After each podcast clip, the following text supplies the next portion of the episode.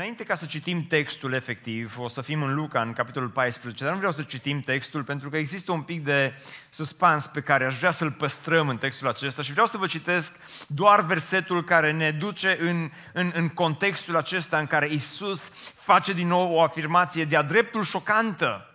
Ceea ce spune Isus astăzi este șocant.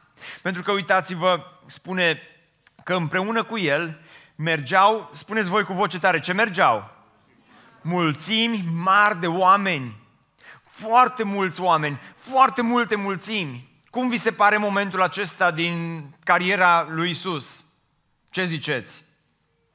Cum, cum e momentul acesta? Este un moment fain. Pentru mine, ca și pastor, ca și predicator, versetul acesta e un verset pe care ți-l dorești de-a dreptul îl, îl, îl vrei, vrei să se întâmple versetul acesta, vrei să existe mulțimi de oameni care să vină, să asculte, să audă cuvântul lui Dumnezeu, să ne închinăm împreună înaintea Domnului. Dacă am fi fost acolo împreună cu Isus, probabil că am fi luat versetul acesta și l-am fi scris undeva pe social media în acest fel. Epic, hashtag momentum, Isus hashtag Iisus, hashtag îmi iubesc biserica, hashtag predică bună. Și acesta era un moment în care Iisus putea să dea lovitura. În multe feluri. Mulțimi mari de oameni. Super! Doamne, eu dacă eram în locul lui Petru, îl încoteam, auzi, fă o minune, fă o minune. Fă o minune că ăștia, săptămâna viitoare, mai aduc fiecare câte un prieten. Să vezi ce fain o să fie. Crezi că era un moment bun pentru o minune? Ha, era momentul perfect, nu? Da, pentru o predică bună, era un moment bun. Fai, deci eu dacă eram acolo, vă tot gândeam, oare ce aș putea să spun acum când sunt așa de mulți oameni, ca tot să se întoarcă și săptămâna viitoare și să-și aducă un prieten împreună cu ei. Așa mă gândesc în fiecare săptămână, tot stau și mă oare ce aș putea să spun? Ca să... De multe ori mă mir că vă mai întoarceți, da?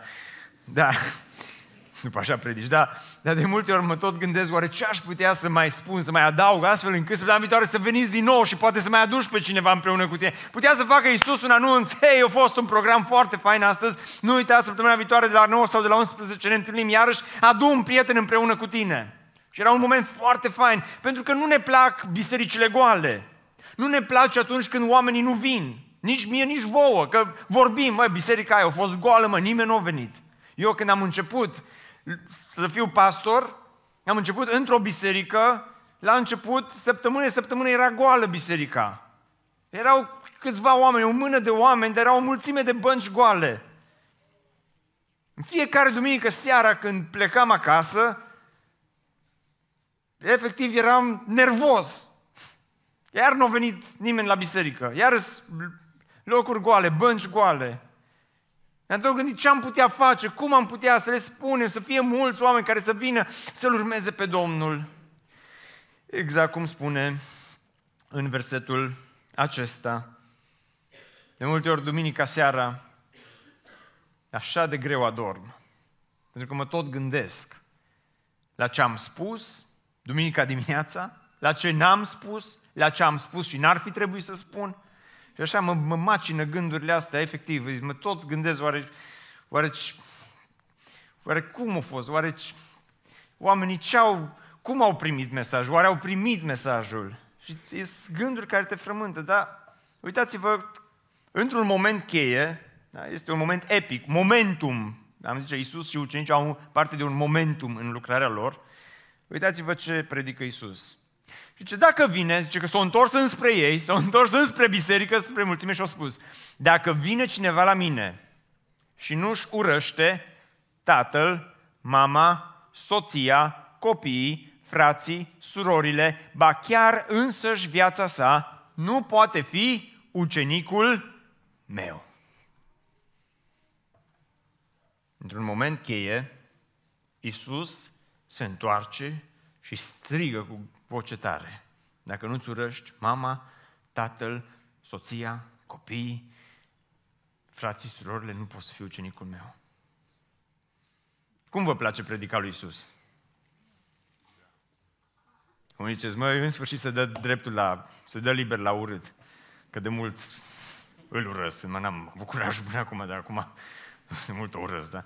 Acum chiar pot să-i spun că, mă, ce, ce spune Isus? Eu cred că în momentul în care Isus predică asta, predică versetul acesta, cred că Petru s-a fi întors înspre Ioan sau Toma și cred că s-a uitat la el și a zis, aș vrea ca Isus să nu fi spus asta.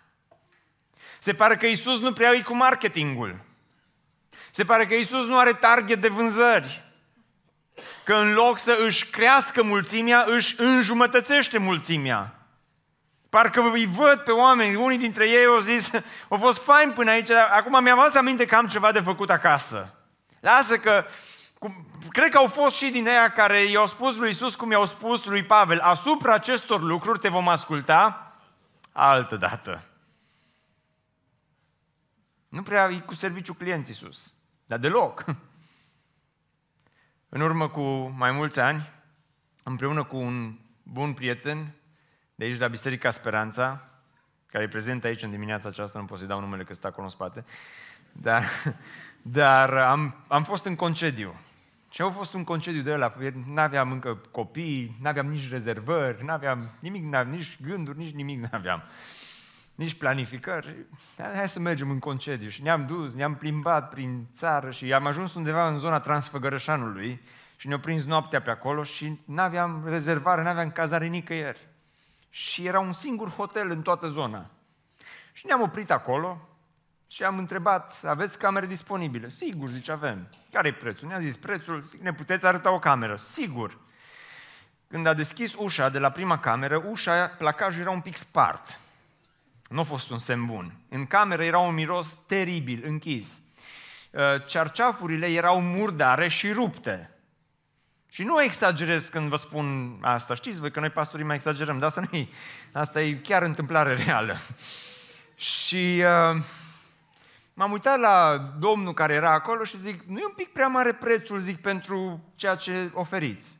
La care el se uită la mine și zice în felul următor, domnule zice, am stat eu în mijlocul drumului și ți-am oprit mașina și te-am făcut să te dai jos din mașină și te-am chemat eu să vii să mă întreb dacă avem camere disponibile. Și te-am, te-am pus eu să mă întreb dacă pot să-ți arăt o cameră. Și am făcut eu ceva din toate astea. Ce singur te-ai oprit, singur ai întrebat, singur ai vrut să vezi, asta e camera, ăsta e prețul. Dacă vă place, rămâneți, dacă nu, plecați. Cam asta a fost conversația. Asta a fost serviciul client. Și ghiceți ce am făcut? N-am stat, mă. Am plecat, am plecat repede. Și am zis, ăsta, ăștia servicii, ce servicii, domnule, ce, ce servicii românești. Incredibil. Dar serviciul cliența lui Isus, într-un fel, seamănă cu serviciile astea. Și dacă nu urăște cineva. Ce vrea să spună Isus aici? Prima lecție pe care o învățăm astăzi este aceasta. Trebuie să-ți dorești relația cu Isus mai mult decât oricare altă relație. Pentru că citim încă o dată versetul acesta, dacă vine cineva la mine și nu-și urăște, ce spune Isus aici, dragii mei? Ceea ce face Isus aici este o hiperbolizare. Este o exagerare intenționată. Nu? Hiperbola este o figură de stil prin care se exagerează realitatea folosindu-se expresii sugestive pentru a impresiona mai puternic. Dacă fosta mea profesoară de română mă aude cumva, știu că sunteți mândră de mine în momentele astea. Dar asta este hiperbola. O exagerare intenționată. Și Isus asta face pentru că vrea să atragă atenția celor care îl ascultă. Isus aici nu dă liber la urât. Isus nu te pune să-ți urăști părinții, să-ți urăști soacra, să-ți urăști copiii, să urăști soțul sau soția în niciun caz.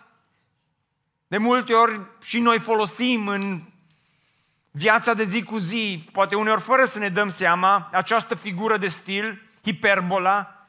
Vă amintiți în urmă cu câțiva ani, un fost președinte al României, când a câștigat alegerile a doua oară, prima declarație pe care a făcut-o după ce a câștigat alegerile, știți care a fost? Cu zâmbetul pe buze, se uită la reporte și zice un fleac zice, i-am ciuruit. I-am ciuruit. Acum, nu ne-l imaginăm cu mitraliera în mână, nu? Și ciurind oamenii în jurul lui, dar a fost o hiperbolă pe care a folosit-o ca să arate cum a câștigat alegerile. Dar și, și noi, în viața de zi cu zi, folosim destul de des asta. Odată veneam de la Baia Mare, un prieten m-a depășit și a ajuns un pic mai repede, un pic numai mai repede decât mine și zice, praf te-am făcut. A fost o exagerare. Alergi o, un jumătate de kilometru și zici, băi, m-a rupt alergarea asta. Este o exagerare, este o hiperbolizare. Și Isus aici când spune cine nu-și urăște familia, Iisus nu spune trebuie să-ți urăști pe cei din familia ta, ci ceea ce, ceea ce El spune este în felul următor. Dragostea ta pentru mine trebuie să fie atât de puternică și la un nivel atât de profund, încât prin comparație, dragostea pentru părinți, copiii, nevastă, ar trebui să pălească. Dragii mei, cu alte cuvinte, Hristos ne cere ca relația noastră cu Isus, relația noastră cu El să o punem într-o categorie aparte, într-o categorie diferită, astfel încât Hristos să fie totul pentru tine. Amin. Hristos vrea să fie satisfacția vieții tale. Hristos vrea să fie împlinirea vieții tale și tocmai de aceea Matei, într-o altă evanghelie, redă același verset puțin diferit. Parcă puțin mai îndulcit ceea ce spune Isus în Matei decât în Luca, pentru că spune Isus aici, cel ce iubește pe tată sau pe mamă mai mult decât pe mine, nu este vrednic de mine și cel ce iubește pe fiu sau pe fică mai mult decât pe mine, nu este vrednic de mine, spune Isus. Se înțelege ceea ce spune Domnul. Isus nu ne cheamă să urâm, ci Isus spune, vreau să mă iubiți pe mine atât de mult, încât oricare alte relații din lumea aceasta trebuie să pălească în comparație cu relația pe care o aveți cu mine. Aș vrea ca Iisus să nu fi spus asta, că e greu să-L iubim așa, nu? Dar adevărul este că nu ești creștin. Dacă îți iubești tatăl, mama, fratele, sora, copiii, soțul, so- ă, soția mai mult decât îl iubești pe Iisus. Nu ești creștin dacă îți iubești tatăl, mama, fratele, sora, copiii, soțul, nevasta mai mult decât îl iubești pe Iisus Hristos. Trebuie să-ți iubești familia. Trebuie să-ți iubești soțul, soția, părinții, copiii, dar pe Iisus trebuie să-L iubești de 10.000 de ori mai mult. De 10.000 de ori mai mult. Unul dintre băieții noștri, cel mai mic, mai de mult a venit la mine așa, cu zâmbetul pe buze și zice, tata, ți-am o întrebare. Zice, vreau să te întreb ceva. Zice, pe cine iubești mai mult? Pe mine, zice, sau pe Andrei, pe fratele lui mai mare? Zic, Alex, simt că e o întrebare capcană. Așa că o să-ți răspund tot printr-o întrebare. Zic, tu pe cine iubești mai mult? Pe tata sau pe mama? Se uită la mine și zice, păi, zice, pe amândoi la fel. Vezi, zic, și, și eu vă iubesc, exact cum ne iubești tu pe noi. Zic, pe amândoi vă iubesc la fel. Tu singur ți-ai dat răspunsul. Ce lecție de parenting. A fost gratis. S-o meritat să vii la bbs astăzi, nu? Și uh, au făcut asta de mai multe ori și deja anticipam, știam ce vrea să spună când îl vedeam că vine așa zâmbitor la mine. Tata, am o întrebare, știam ce urmează, el avea întrebarea pregătită, eu răspunsul pregătit, dar nu de mult vine la mine tot așa zâmbitor, tata, am o întrebare. Zic, Alex, spune întrebarea, o anticipam. Zice, pe cine iubești mai mult? Zice, pe mine sau pe Domnul Isus? Mm.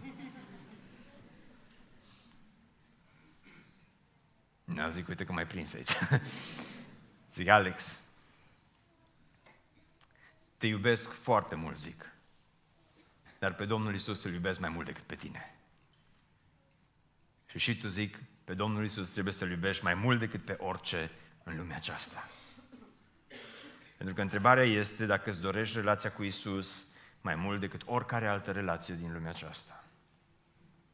Pentru că de multe ori noi inversăm rolurile și facem o prioritate din toate celelalte relații facem conferințe, facem întâlniri, facem tot felul de citim, tot felul de cărți și bine să le facem, nu-i greșit cu asta, dar relația cu Isus o punem undeva jos de tot și apoi ne întrebăm de ce celelalte relații nu funcționează. Pentru că o relație sănătoasă cu Isus este începutul tuturor celor, celorlalte relații sănătoase din viața ta. Amin. Și uneori al urma pe Isus este greu. Pentru că uneori celelalte relații vor sta în calea ta și a lui Isus.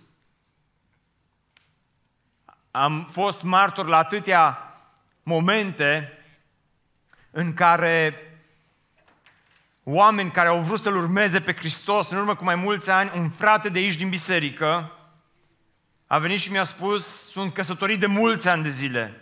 Și soția mi-a spus că dacă fac botezul, se desparte de mine. Ce să fac? Ascultați-mă cu atenție. Fiecare moleculă din mine a vrut să-i spună acestui om, așteaptă până când și soția ta o să fie ok cu asta, poate o să fie o mărturie și pentru ea, poate o să faceți botezul împreună și poate că o să fie mai bine după aceea, amână un pic. Omenește acesta a, vrut, a, a fost răspunsul pe care am vrut să îl dau. Dar Hristos spune, cine Cine, cine nu mă iubește mai mult decât mamă, tată, soție, copii, nu este vrednic de mine. I-am spus acestui om, fă botezul și urmează-L pe Hristos. A făcut botezul. Nici până în ziua de astăzi nu se înțelege cu soția. Dar vine în fiecare duminică cu zâmbetul pe buze la biserică. Și spune, l-am pe Hristos în viața mea și mi este de ajuns. Este ușor? Nu este deloc ușor. Dar, dragii mei, relația cu Hristos trebuie să fie prioritară peste oricare altă relație din lumea aceasta. Există o organizație misionară care atunci când își trimite misionarii în locuri periculoase din lumea aceasta, le uh, împachetează toate lucrurile într-un sicriu și îi trimit cu sicriul după ei în felul acesta le spune, te duci misionar, dar s-ar putea să nu te mai întorci niciodată înapoi. Te duci doar cu Hristos și s-ar putea să nu te mai vedem niciodată. Și înainte să plece, îi pune să scrie o scrisoare de adio familiei și tuturor celorlalți prieteni și scrisoarea e păstrată acolo la centrul de misiune și dacă se întâmplă ca oamenii aceștia să fie uciși pe câmpul de misiune, după aceea organizația misionară ia scrisoarea de adio și o înmânează familiei. Ideea este că oricum vei muri într-o zi. Este Hristos prioritar în viața ta. Îl iubești pe Isus mai mult decât orice altceva. Pentru că unii dintre voi sunteți în, implicați în relații stricate. Nu ești creștin. Ești implicat în, în, în, în tot felul de certuri și în tot felul de, de lucruri în care n-ar trebui. Nu ești creștin. Și din potrivă, spune Isus, cine nu-și urăște, spune versetul acesta la un moment dat, ba însăși viața lui, ba chiar însăși viața sa. Pe Iisus trebuie să-L iubești mai mult decât te iubești pe tine însuți. Mantra acestei lumi spune în felul următor, iubește-te mai întâi pe tine și apoi o să înveți să iubești și pe ceilalți. Dar știți care e problema cu asta? Că niciodată nu reușim să ne iubim suficient de mult. Întotdeauna când crezi că ai ajuns la un nivel suficient de iubire față de tine însuți, vrei mai mult, mai mult și mai mult și vine moartea și tot nu reușești să te iubești suficient de mult. Tot nu reușești să-ți cumperi suficient de multe lucruri. Tot nu reușești să-ți acorzi ție suficient de multă atenție. De aceea spune Hristos, cine vrea să vină după mine, trebuie să se lepede de sine. Cred că Isus e un pic mai bun decât cărțile motivaționale. Cred că un pic știe mai bine. De aceea, întrebarea este aceasta. Îl iubești pe Hristos și faci din el o prioritate deasupra oricărui, oricăror alte relații în lumea aceasta. Este El satisfacția ta? Este El totul pentru tine sau nu? Doi, Iisus continuă și spune în versetul 27 că trebuie să-i te dedici Lui în totalitate. merge cu jumătăți de măsură, pentru că uitați-vă ce spune următorul verset, spune și cel ce nu-și ia crucea și nu mă urmează, nu este vrednic de mine. Într-o altă evanghelie spune, cine vrea să vină după mine, spune Hristos, să se lepede de sine, să-și ia crucea și să mă urmeze. Și noi am luat versetul acesta și l-am transformat în multe lucruri și sunt multe greutăți care apar în viața noastră. Uneori sunt neajunsuri, alteori sunt boli, alteori sunt probleme, alteori sunt accidente și zicem, asta este crucea pe care am primit-o din partea lui Dumnezeu. Dar crucea despre care Hristos vorbește aici nu se referă la acea cruce, pentru că Isus vorbește aici despre un act voluntar pe care îl faci. Îți iei crucea în fiecare zi și îl urmezi pe Hristos. Și când Domnul Isus a rostit aceste cuvinte, nu cred că stătea undeva confortabil într-o încăpere ca și aceasta în care funcționa aerul condiționat și unii își butonau telefonul, nu că s-ar întâmpla asta la BVSO, în timpul predicii, zic și eu așa, doar ipotetic vorbind dacă s-ar întâmpla. Și cred că Isus mergea cu ucenicii undeva pe un drum și în vremea aceea romanii au crucificat mai mult de 3000 de persoane, în vremea Domnului Isus, mai mult de 3000 de oameni au fost condamnați la moarte prin crucificare. Și poate că atunci când Isus a spus și cel ce nu-și ia crucea și nu mă urmează, poate că în stânga ucenicii s-au uitat și au văzut câțiva oameni crucificați. Și când s-au uitat în dreapta, au văzut undeva pe unde al alți oameni crucificați. Și ce înseamnă lucrul acesta? Înseamnă că ceea ce vrea Domnul Isus de la noi este dedicare totală. Înseamnă să-L urmezi pe Isus Hristos fără anestezie. Dragilor, acesta este un creștinism fără anestezie. Noi am vrea anestezie pentru tot ceea ce ni se întâmplă în creștinismul acesta să nu ne doară, să nu simțim, să ne meargă bine, să ne dea, să ne facă, să totul să curgă așa bine. De multe ori și noi, pastorii, vă încurajăm, vină la Isus că o să fie ok, o să fie totul bine. Isus spune, nu întotdeauna va fi bine, uneori s-ar putea să fie foarte rău, alteori s-ar putea chiar să mori. Ești gata să mă urmezi? O, oh, Doamne, dar cine mai vine duminica viitoare? Nu mă interesează, zice Isus. Ești gata să mă urmezi? Doamne, dar pierdem la număr. Nu contează, zice Iisus. Ești gata să mă urmezi în aceste condiții. În această realitate a unei dedicări totale față de Hristos. Vedeți, noi am transformat crucea, e așa un talisman din ăsta fain, îl punem la gât, e, uite ce cruciuliță frumoasă. Mai de mult eram în America și am vizitat o închisoare mai veche și era acolo un uh, scaun electric, care era un instrument de tortură prin care oamenii erau condamnați la moarte. Era muzeu acum, m-am așezat și eu un scaun electric să văd cum e. nu a fost un sentiment foarte plăcut, dar crucea era un fel de scaun electric, era un fel de injecție letală. E ca și cum astăzi cineva ar lua scaun electric și ar face o miniatură și ți l-ai atârna la gât și ți-ai zice, ce drăguț e scaunul ăsta electric, care îl porți la gât.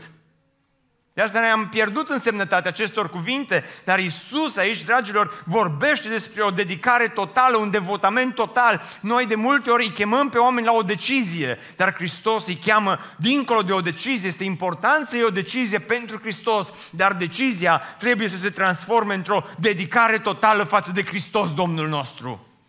Amin. amin. Fain era un amin, dar n-am așteptări mari acum în dimineața că văd că nu sunteți cu aminurile acasă, dar în fine, Înțelegeți ce spune Hristos? Că a, a, a, dincolo de amin, asta e important. Să înțelegi că viața de creștin nu este neapărat o viață ușoară. Isus, Isus nu este un Dumnezeu din ăsta de weekend. Noi l-am transformat pe Isus într-un Hristos de weekend, într-un Hristos care se plimbă tot timpul cu anestezia, să nu te doară cum am mers la dentist odată și nu avea mare lucru de făcut, dar am rugat-o să-mi facă anestezie, dar nu-i nevoie, te rog, zi, fă anestezie. No, mi-a făcut anestezie, n-am mai vorbit toată ziua după aia.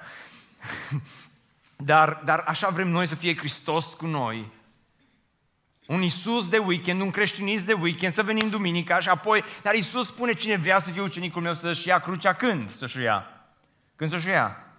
În fiecare zi, zice Isus, în fiecare zi să-ți iei crucea și să mergi după El. Noi am transformat invers, am inversat iarăși. Doamne, dacă mă ajut să trec de examenul acesta, te urmez. dacă faci asta, dacă faci cealaltă, dacă îmi dai, dacă mă căsătoresc, dacă mă vindeci, atunci o să te urmez. Doamne, dacă pot, mă duc la biserică. Dar dacă nu pot, mă uit online, că e fain creștinismul online cu cafeaua în mână. Ce fain e! Doamne, dacă, dacă pot, mă duc la grupul mic. Doamne, dacă mai îmi rămân bani, mă duc și ne, cum am zis și data trecută, i-am zis că este continuare mesajul la predica cealaltă, ne place creștinismul acesta ieftin și cu anestezie și cosmetizat și așa drăguț, simpatic creștinism avem noi. Creștinismul lui Iisus nu e simpatic. E, e oribil. Crucificare, moarte, suferință. Nu zice Iisus, din mulțimile astea mari, hai să vedem câți mai rămân. Doamne, te rog, nu fă chemarea asta, te rog foarte mult. Te rog, lasă, lasă data viitoare. Hai să mergem acasă, ești obosit și tu după atâtea predice. Nu, Iisus, hai să facem chemare. Cine mai vrea? Pentru că Pavel a înțeles acest adevăr, de aceea spune Pavel, am fost răstignit împreună cu Hristos, așa îmi place versetul acesta. Și nu mai trăiesc eu, ci Hristos trăiește în... Câți dintre voi puteți să rostiți aceste cuvinte? Am fost răstignit împreună cu Hristos și nu mai trăiesc eu. Nu-i Cristi cel care trăiește, Hristos trăiește în mine. Iar viața pe care o trăiesc acum în trup, o trăiesc prin credința în Fiul lui Dumnezeu care m-a iubit și s-a dat pe sine însuși pentru mine. Slavă Domnului pentru aceasta! Bonhoeffer spunea următorul lucru, harul ieftin este harul care nu implică ucenicie, este harul lipsit de cruce, harul fără de Hristosul cel viu și întrupat. Acesta este harul ieftin și ne place asta, un har fără ucenicie. Ne place să luăm o decizie, dar nu ne place ceea ce urmează după decizia pe care am luat-o. Nu ne place viața aceasta trăită împreună cu Isus Hristos de ucenicie. Nu ne place să plătim prețul. Mântuirea nu te costă nimic, dar ucenicia te costă totul, spune Isus. Mântuirea se întâmplă într-un moment specific. Ai venit, ai ridicat o mână, ai făcut botezul, este un moment, dar ucenicia durează o viață întreagă. Mântuirea este ceea ce Dumnezeu face pentru tine. Ucenicia este ceea ce tu îi oferi lui Isus Hristos printr-o viață pe care o trăiești și prin care te duci după Hristos.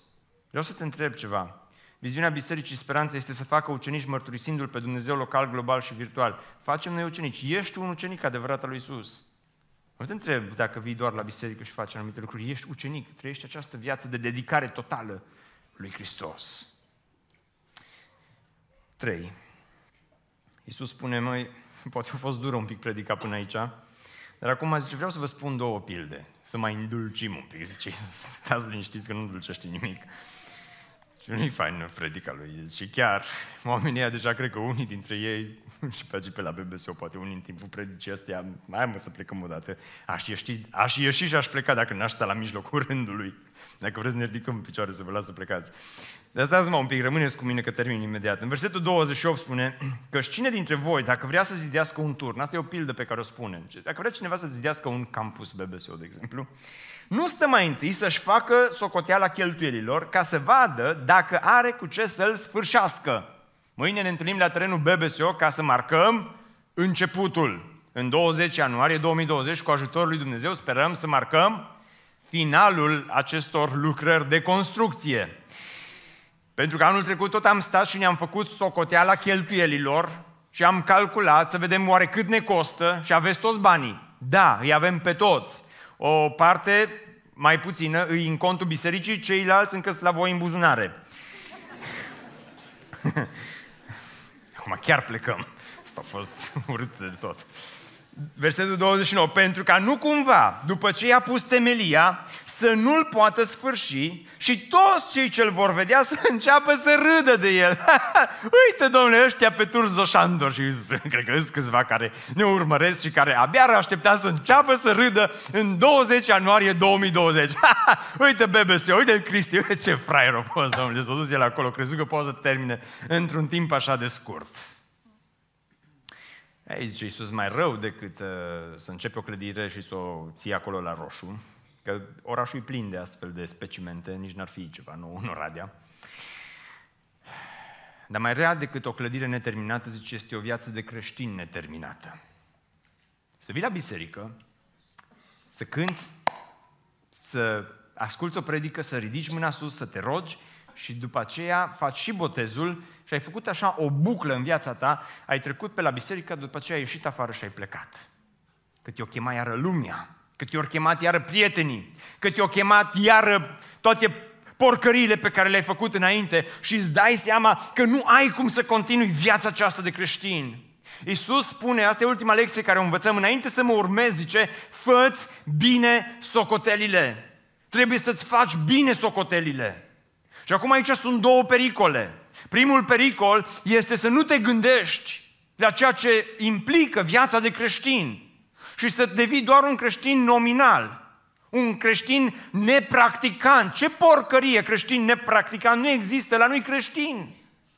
Și asta e ispita cea mai mare, să fii un creștin din acesta doar cu numele, pentru că nu te-ai gândit, pentru că n-ai citit, pentru că nu te-ai rugat, pentru că nu te-a interesat. Cealaltă extremă este să toți stai și unii dintre voi stați o viață întreagă, toți faceți pe socoteli. Să mă pocăiesc sau să nu mă pocăiesc, o să pot ține sau nu o să pot ține. Îi bine să-L urmezi pe Iisus sau nu-i bine să-L urmezi pe Iisus? Câtă vreme se spune astăzi, e bine să iei o decizie pentru Hristos. Dar după ce ai luat decizia aceasta, trebuie ca întreaga ta viață să fie dedicată lui Iisus Hristos. Amin. Toată viața ta. Dar Cristi, nu-i prea mare costul acesta. Ascultă-mă cu atenție. Este un cost mare să-L urmezi pe Iisus. Prețul de a-L urma pe Isus este un preț mare, dar prețul de a nu-L urma pe Isus este un preț mult mai mare. Să-L urmezi pe Isus costă. Dar să nu-L urmezi pe Isus te costă veșnicia și te costă sufletul și te costă iadul. Ce alegi?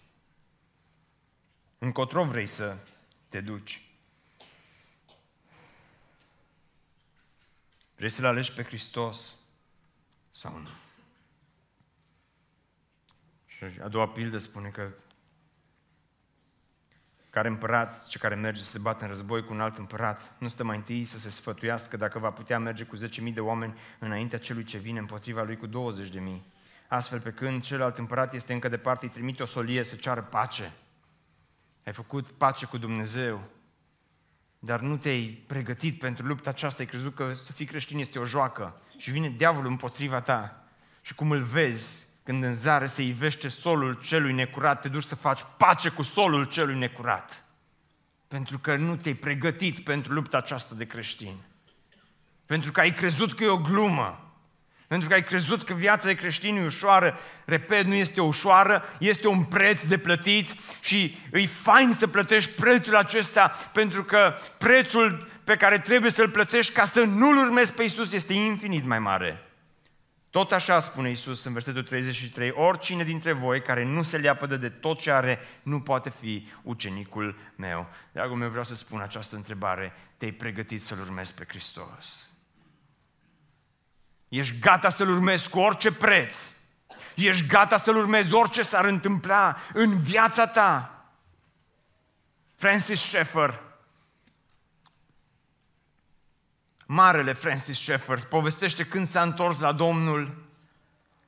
Părinții lui nu erau credincioși și nu doar că s-a întors la Domnul, dar și-a, urmat, și-a dorit să urmeze seminarul și a spus tatălui dorința aceasta lui de a merge la seminar – și tata i-a zis, ți-ai pierdut mințile, vrei să-ți ruinezi întreaga viață și întreaga carieră. Și Francis Schaeffer i-a adus toate argumentele pentru care și-a dorit să meargă la seminar, dar toate s-au lovit de refuzul tatălui. Și atunci i-a zis, dăm voie, i-a zis tatălui, dăm voie să mă duc, să mă rog. În camera mea a urcat sus la mansardă, s-a rugat. Dar nu doar că s-a rugat, ci a zis, Doamne, te rog, dă-mi un semn să știu dacă trebuie să te urmez sau nu. Și zice, vreau să dau cu banul. Doamne, dacă este cap, vreau să merg la seminar. Dacă este stemă, ascult de tata. A dat cu banul și ghiciți ce s-o nimerit să fie? Cap. Francis Schaeffer a zis, Doamne, să mai încercăm o dată, de data asta e invers. Dacă e stemă, mă duc la seminar, dacă e cap, stau acasă. O dat cu banul și o ieși stemă. Și a treia oară iarăși mai repetat procedura și a ieșit să meargă la seminar. Nu vă încurajez să practicați asta. Au coborât jos și eu spus tatălui, tată, eu m-am rugat și nu m-am rugat, am mai făcut ceva și am decis că eu îl urmez pe Hristos și înapoi eu nu voi da. Și tata a ieșit din cameră urlând și trântind ușa în urma lui. Dar înainte să trântească ușa, i-a zis, refuz, zice, decizia aceasta ta de a merge la seminar. Dar cu toate acestea o să-ți plătesc primul semestru. Și povestește Francis Schaeffer mai târziu, zice, tata s-a întors la Domnul și avea să spună că sămânța cuvântului lui Dumnezeu a pătruns în el în momentul în care a trântit ușa. Și închei citindu-vă două versete foarte cunoscute, care nici n-am știut că apar în contextul acesta. Spune aici, sarea este bună, versetul 34, dar dacă sarea își pierde gustul de sare, prin ce își va da înapoi gustul acesta? Atunci nu mai este bună nici pentru pământ, nici pentru gunoi, ci este aruncată afară. Cine are urechi de auzit să audă. Spune cuvântul lui Dumnezeu. Dacă nu ești gata să plătești prețul, dacă nu ești gata să faci din Hristos nu un Hristos de weekend, ci să faci din El satisfacția și împlinirea vieții tale, dacă nu ești gata să renunți la tine însuți de dragul lui Iisus Hristos, ești ca și o sare fără gust. Și avem biserici pline de oameni, de creștini nesărați. Aici am două feluri de sare. Am aici sare, care e sare bună. Nu e multă. E puțină. E foarte puțină. Pentru că sunt câțiva creștini în lumea aceasta care sunt creștini, oameni faini, oameni care sunt creștini adevărați. Hai că vin aici să, lângă cameră, uite, arată acolo, e, e un pic de sare aici, se vede? Nu se vede, ne ajută tehnologia. Un pic de sare. Sunt un pic de creștini în lumea aceasta, care sunt niște oameni faini. Nu-s mulți. Dar știți ce facem de multe ori săptămână în săptămână? Avem sarea aceasta, care poate n-are, n-are niciun gust, n-are nicio putere, și o punem peste sarea asta altă. Și asta e multă. Și avem o grămadă mare. Mă întreba oare de ce facem asta? Pentru că după aia luăm grămada aceasta și spunem că mulțimi mari mergeau după Isus fiecare săptămână ne lăudăm, băi, ai văzut că ți-au venit la biserică astăzi. Eu m-am și lăudat astăzi cu treaba asta, deja m-am lăudat astăzi. A fost peste o mie. Spune Iisus, pe mine nu mă interesează grămezile de oameni, pe mine zice, nu mă interesează sarea fără gust, pentru că ascultă-mă cu atenție, toate bisericile evanghelice din orașul acesta, dacă noi creștinii am avea gust și am fi o sare care are gust și nu o sare fără gust, orașul Oradea trebuia să fie răscolit de dragul Evangheliei lui Iisus Hristos. Credeți lucrul acesta? Eu și cu tine ar fi trebuit să facem o diferență în orașul acesta, dar de multe ori ne plac doar grămezile. Doar grămezile. Uită cât suntem. Uită câți am venit. Iisus spune, nu asta definește un ucenic adevărat. Ești gata să plătești prețul. Nu știu. Să nu plătești prețul de a-L urma pe Iisus. La final o să te coste mult, mult, mult mai mult. Pentru că Iisus nu te cheamă la un creștinism ieftin. Gustul amar al calității slabe rămâne mult după ce gustul dulce al prețului mic a trecut. Când îți cumperi o chestie ieftină și zici, yes, am dat lovitura. Așa de ieftin a fost. Gustul amar al calității slabe rămâne mult timp după ce gustul dulce al prețului mic a trecut. Biserică Speranța. Nu vreau să vă chem la un creștinism ieftin. Haideți numai și să mergem acasă și bine că am venit. Urmează-L pe Iisus oricum. Mm. Urmează-L pe Iisus Hristos. Și Iubește-L pe Iisus Hristos din toată inima ta și trăiește o viață care să-i fie dedicată în întregime lui Hristos.